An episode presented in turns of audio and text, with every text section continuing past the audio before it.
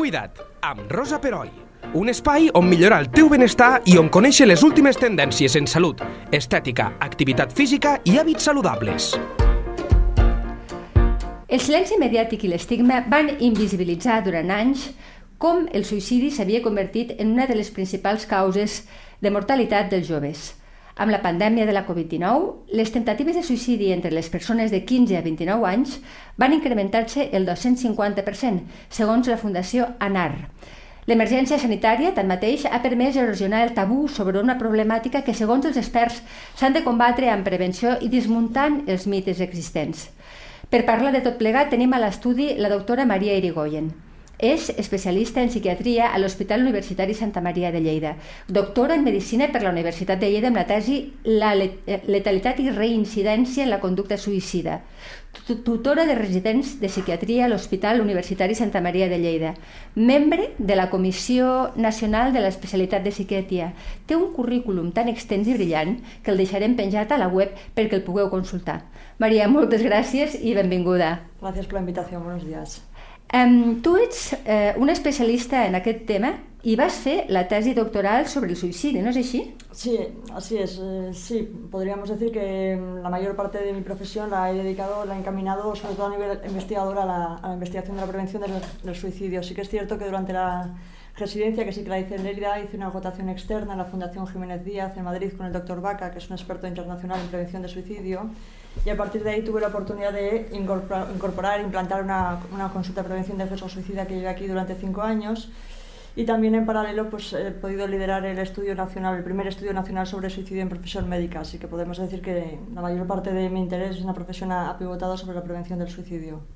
De fet, aquest equip que, del qual formaves part va ser pioner en establir una conducta per la prevenció del suïcidi des del 2013 fins al 2019, tinc entès, ¿no? Sí, bueno, era el, el, equipo era yo, quiero decir, sí que teníamos una... Ah, estaba sola. Sí, estaba, estaba sola, pero sí que es cierto que tenía una mayor accesibilidad a otros recursos como podía ser trabajadora social y psicología, pero en principio era una consulta eh, unidisciplinar, que podríamos decir de algún modo.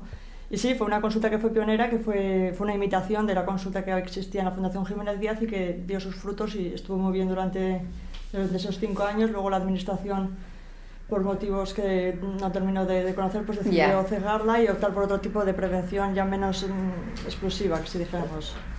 Però, però pel que entenc, durant aquests cinc anys se debe fer una bona feina, ¿no? Pel que sí, sí, dient. sí, publicamos artículos y pudimos demostrar que disminuía la reincidencia de suicidio y la verdad es que eso fue muy interesante. Molt bé. Una notícia recent als mitjans explicava aquí a Lleida que a les comarques de, de, de la nostra de Lleida, bueno, la demarcació de Lleida es van registrar 36 morts per suïcidi el 2021 i en canvi el 2020, en plena pandèmia, només se'n van registrar 24. Tu com valores aquestes xifres? Sí, eh, si algo positivo ha podido traer la pandemia, que ha sido muy pocas cosas, es que el Instituto Nacional de Estadística aporta a muy poco tiempo de plazo los, las defunciones. Antes normalmente los, los defunciones se transmitían, se publicaban casi con 3, 4 años de decalaje. Entonces ahora esto nos permite de alguna forma monitorizar de una forma más estrecha las muertes y concretamente en este caso los suicidios. ¿Sí? Llama la atención, llama la atención porque en 2020 hubo un repunte del 7,5% en, en toda España y llama la atención que en herida se redujera casi a la mitad. Nosotros en la provincia nos solíamos mover en horquillas entre 45, 40, algún año 50, algún año 38, entonces eh, por supuesto que, que es, no, no, no, gesto veracidad a los 24 de 2020, pero me llama la atención, me llama la atención sí, que fuéramos ¿no? tan contracorriente respecto al resto del, del, Estado y al resto internacional incluso, ¿no? Y los 36 de este año, pues son muchos, pero otra vez pues vuelven a estar un poco en el margen más inferior. Siempre ha habido un poquito de dificultad a la hora de, de detallar los, los suicidios. ¿eh? No, no porque, mm, por supuesto, los forenses, como no pues de otra manera, hacen su, manera, su trabajo de una manera ejemplar, pero siempre se ha descrito una pequeña infranotificación ¿no? respecto sí. a los datos que se trasladan desde los institutos anatomoforenses al Instituto Nacional de Estadística. No obstante, esto nos tiene que hacer reflexionar los números números son, pero sí que hay que entender interpretar las tendencias, ¿no? analizando un poquito los números de 2021 vemos que ha cambiado un poquito el paradigma. Ha habido un aumento respecto al 2020 a nivel nacional, ¿no? hay que hacer una mirada amplia, no, no solamente reduccionista de una provincia, y ha cambiado un poquito el concepto. Ha aumentado la mortalidad en menores de 15 años, que es tremendo, ha reducido un poquito la mortalidad en ancianos mayores de 80 años, porque también hay que tener en cuenta que las mismas personas que se protegían de morir frente, a, frente al virus, pues de alguna forma hubo un repunte de, de suicidios en el 2020 que en ancianos ha, ha, disminuido un pelín en 2021 y llama la atención el repunte de suicidios en mujeres entre 40 y 50 años. Entonces hay que interpretar los, los datos, los rangos de edad con, con, detalle porque merece la pena porque esto nos, nos da oportunidades de mejora y de conocimiento. Y eh, estos repuntes, por ejemplo, el último que has mencionado, ¿no? que es de, mujeres de entre 40 y 50 años, sí. ¿a qué lo achacáis los expertos? ¿Por qué? Bueno, lo tenemos que estudiar, ¿no? Aún Normalmente, no está estudiado. lo- bueno, sí, sí que hay literatura al respecto, ¿no? Y los paradigmas tampoco cambian tanto. Sí que es cierto que el suicidio consumado se asocia más a- al varón. Normalmente suele haber una proporción de 3 a 1 en- respecto al suicidio en las mujeres. Hay franjas de edad en las que es de 4 a 1. Por ejemplo, en los ancianos, el suicidio en varones es cuatro veces más frecuente que en las mujeres. Ah, sí, 4 Sí. u Sí. En los niños suele ser un 2-1, un 3-1 más. Quan dius niños, eh, quan dius nens, Menores de quina 20 edat? años, menores de 25 años. Ah, vale. Infanto Jóvenes, juvenil. ¿no? Sí, Enten- entre- sí. exacto. Y normalmente este 3-1, casi 4-1, se solía mantener en las franjas de mediana edad. Pero lo que estamos viendo es que entre las mujeres, no me quiero confundir, entre 40 y 55, más o menos en esa horquilla, en esa década, lo que solía ser un 3-1 se está convirtiendo en un 2-1. Es decir, ha aumentado el, el suicidio en mujeres en esa franja de edad que normalmente se caracterizaban por hacer intentos de suicidio más impulsivos, tal vez de una menor letalidad, con el mismo sufrimiento, Ja. pero con menos fatalistas. Entonces ahí ha habido un repunte, ha habido un cambio un poco en, en la manera. Caramba. Eh, quan es van començar a percebre un augment de casos durant el confinament, estem parlant, eh, aquest augment de casos a tu et va sorprendre? Ja, ja ho veieu venir els especialistes que passaria això o, o us va agafar una mica per sorpresa? Nosotros pudimos hacer un estudio aquí en, en la provincia de Lerida. Tenemos la ventaja del Hospital Santa María, es la única, el único punto de servicio de urgencias de psiquiatría de toda la provincia y eso nos da un conocimiento muy, muy exquisito de toda la provincia. Nosotros no vimos un aumento de, su- de intentos de suicidio respecto a previos a la, a la pandemia. Lo hemos publicado en la revista española de Psiquiatría y Salud Mental y nosotros no vimos un aumento de... No, no lo percibisteis? No, no, no, no, no lo cuantificamos. No, per No, tant, no, no, va, no, no va succeir un No, augment. lo que pasa es que la condu- el suicidio, más que la conducta suicida, entendido como el suicidio consumado, el finalista, Sí. eh, igual que sucede en las pandemias, en recesiones económicas, en guerras, no suele ser un fenómeno inmediato, suele ser un efecto colateral un poquito más secundario. ¿Por qué? Porque al principio pues prima el, el- no es el espíritu de supervivencia, pero cada uno pues va tirando un poquito de, de lo que le queda, pero ya es cuando ya el daño acumulado, tanto por supuesto por el tema de salud pública, de dificultades sociales, dificultades económicas, duelos, etcétera, etcétera, es cuando entonces interveniría el suicidio. Es como una secuela Sí. posterior, no al momento agudo de la pandemia. D'acord.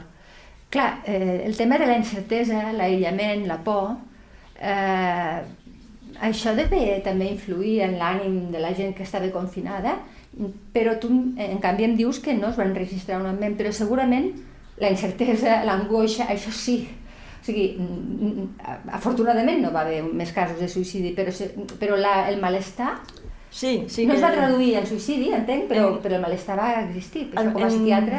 en intentos de suicidio como tal no, no, se, no se tradujo porque no lo, no lo hemos visualizado nosotros en nuestras Ujú. urgencias y, y lo puedo decir objetivamente porque está cuantificado, ¿no? Sí, es, sí. es algo más que una percepción. Sí que es cierto que el malestar y la emergencia de personas que no tenían vínculo con, con la red de salud mental, sí que ha habido pacientes de nueva aparición pues, que han presentado cuadros adaptativos, episodios depresivos menores, trastornos de ansiedad, insomnio, porque insisto, o sea, por el momento, al principio, por supuesto, como puede ser de otra manera, era proteger la vida ante un virus que desconocíamos, desconocíamos su etiopatogenia, no sabíamos un poco de qué iba a ir, no sabíamos si iba a casar con todo, pero sí que es cierto que toda esta gente que decíamos, escuchábamos, ¿no? que habían cerrado su negocio, que habían perdido el trabajo, que habían Claro, perdido claro. familiares, que se habían igual de alguna forma desescolarizado, que habían truncado sus vidas de alguna forma, esto tiene un impacto en las personas. Se recuperarán, que duda cabe, pero estamos ahora un poco en ese momento de secuela de lo que ha sido este tiempo. Exacte, sí, sí.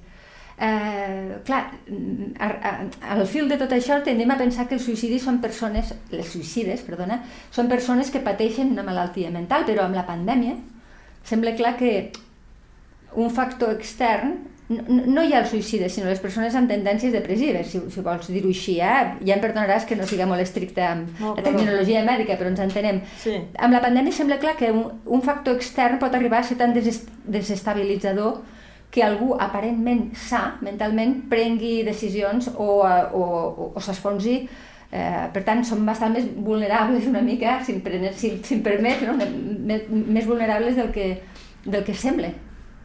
Claro, pero, o sea, quiero decir, eh, el trastorno adaptativo, que podría ser un poco de lo que habláramos, ¿no? Que la situación de que un factor externo merma nuestra salud mental y hace que aparezca una sintomatología que pueda ser ansiosa, depresiva, insomnio, etcétera, etcétera, no deja de ser reflejo de una falta de capacidad para adaptarse a una situación externa. Entonces sí que es cierto que uno puede estar plenamente bien de salud, llega la situación de pandemia con todo lo que hemos descrito que acontece y se desestabiliza. Pero eso no significa que no haya, que no haya enfermado. Ha enfermado igualmente, porque la pandemia ha sido para todos. Sí. Entonces, claro, no deja de ser una situación que refleja que nos hemos roto. Puede ser por la pandemia, puede ser porque uno se separa, puede ser porque uno se arruina, pero ese factor externo que a veces queremos un poco desligar nos ha hecho enfermar. Entonces, eh, yo, yo, concibo con mucha dificultad el suicidio sin, sin enfermedad mental, porque no es una conducta esperada. Val. No es una conducta sana. D'acord. Eh, per tant, ara, ara vaig a una pregunta que obligada i és allò que diuen, no? Mm, sí, bueno, uh, s'ha intentat suïcidar per cridar l'atenció. ¿Por qué era? Ah, per cridar l'atenció. Bueno, pero quiero decir, hasta, hasta el que, siempre con todo el respeto que nunca se me interprete, ¿eh? pero quiero decir, hasta el intento más demostrativo ¿Sí? transmite un malestar, porque no es una conducta esperada. Una persona que está bien, que está tranquila, que tiene confianza en sí misma, que descansa, que tiene un ánimo, que tiene una proyección de vida, no, no, no, no, se encuentra en esa tesitura de malestar como para hacerse daño, porque es una conducta antinatural, no és una conducta sana de ninguna manera. Encara que només sigui per, per dir, ei, estic patint, no? ajudeu-me, però eh, eh continua sent mal, malaltia. Bueno, más aún, és, és el reflejo de que no sabe expressar-se d'altra manera. Clar. Clar, encara és més greu, perquè clar, no, no, no, no troba altres canals perquè, perquè alleugerir el dolor, no? Claro. Déu-n'hi-do. Eh, perdona, abans parla, has parlat de nois i noies. Sí. Eh, els més vulnerables durant la pandèmia van, van ser els nois o les noies? Sí que en, globalmente no vimos una mayor presencia de conducta suicida en la población en general, pero sí que vimos que venían más adolescentes que antes de la pandemia por intentos de suicidio. Suelen ser más vulnerables las, las niñas, las menores de edad, si me ¿Sí? permite. Lo que sí que es cierto es que los niños se caracterizan por hacer intentos más letales, es decir, más graves en cuanto a su afectación orgánica emplean métodos más virulentos, más iracundos, más impulsivos i poden ser més, fa més fatalistes. Mare meva. Per tant, potser no, no, no ho intenten tant, però Exacto. tenen més èxit en totes les cometes del món, ¿eh? Exacto. Entonces las niñas lo que sí que hacen es una mayor reincidencia porque son, eh, son a veces estrategias de afrontamiento, ¿no? Aunque nos cueste mucho entenderlo, pueden sentir mucho malestar, mucha inquietud, mucha angustia, mucha frustración y a través de la autolesión menor dentro de un orden se relajan. És algo que cuesta de entender, però són mecanismes ja descritos. Val, ara que, que sembla que la pandèmia, sembla, eh? o és gairebé com una, una esperança que jo tinc, mm. està remetent i, i sembla que tornem a una vida més o menys normal, en el sentit que la pandèmia està controlada, vosaltres com ho viviu a la consulta? És a dir, eh, hi ha el mateix número de ha hagut un canvi d'estadístiques en algun moment o, o, o no? O noteu algun punt d'inflexió en alguna conducta? O com, ho, com ho veieu això? Respecto a la població en general? Sí. A las visitas por el motivo por el que vienen al psiquiatra? Exacte, en general, sí.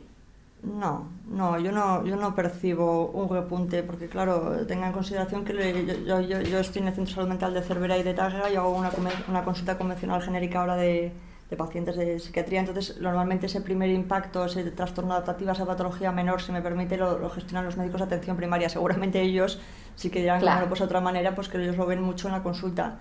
Pero lo que ya es más en la red de especialista, en criterios de mayor gravedad, de mayor repercusión funcional, no, no, no percibo. Ni tan siquiera tampoco, y tengo que decirlo a favor, tampoco percibido que los trastornos mentales severos, las personas con esquizofrenia, trastorno bipolar, eh, patologías cronificantes, deteriorantes, sí. complejas, a mi, a mi parecer, a mi percibir en, mi, en el cupo que llevo, que son, son dos comarcas interesantes, no lo he percibido que hayan empeorado. Entonces, eso lo, también lo tengo que poner en valor, que han sido personas que a pesar de sus dificultades, porque luchan con, con muchos gestos contra una sintomatología muy, muy negativa, ¿Sí? han podido adaptarse de una forma admirable a esta situación de pandemia de incertidumbre.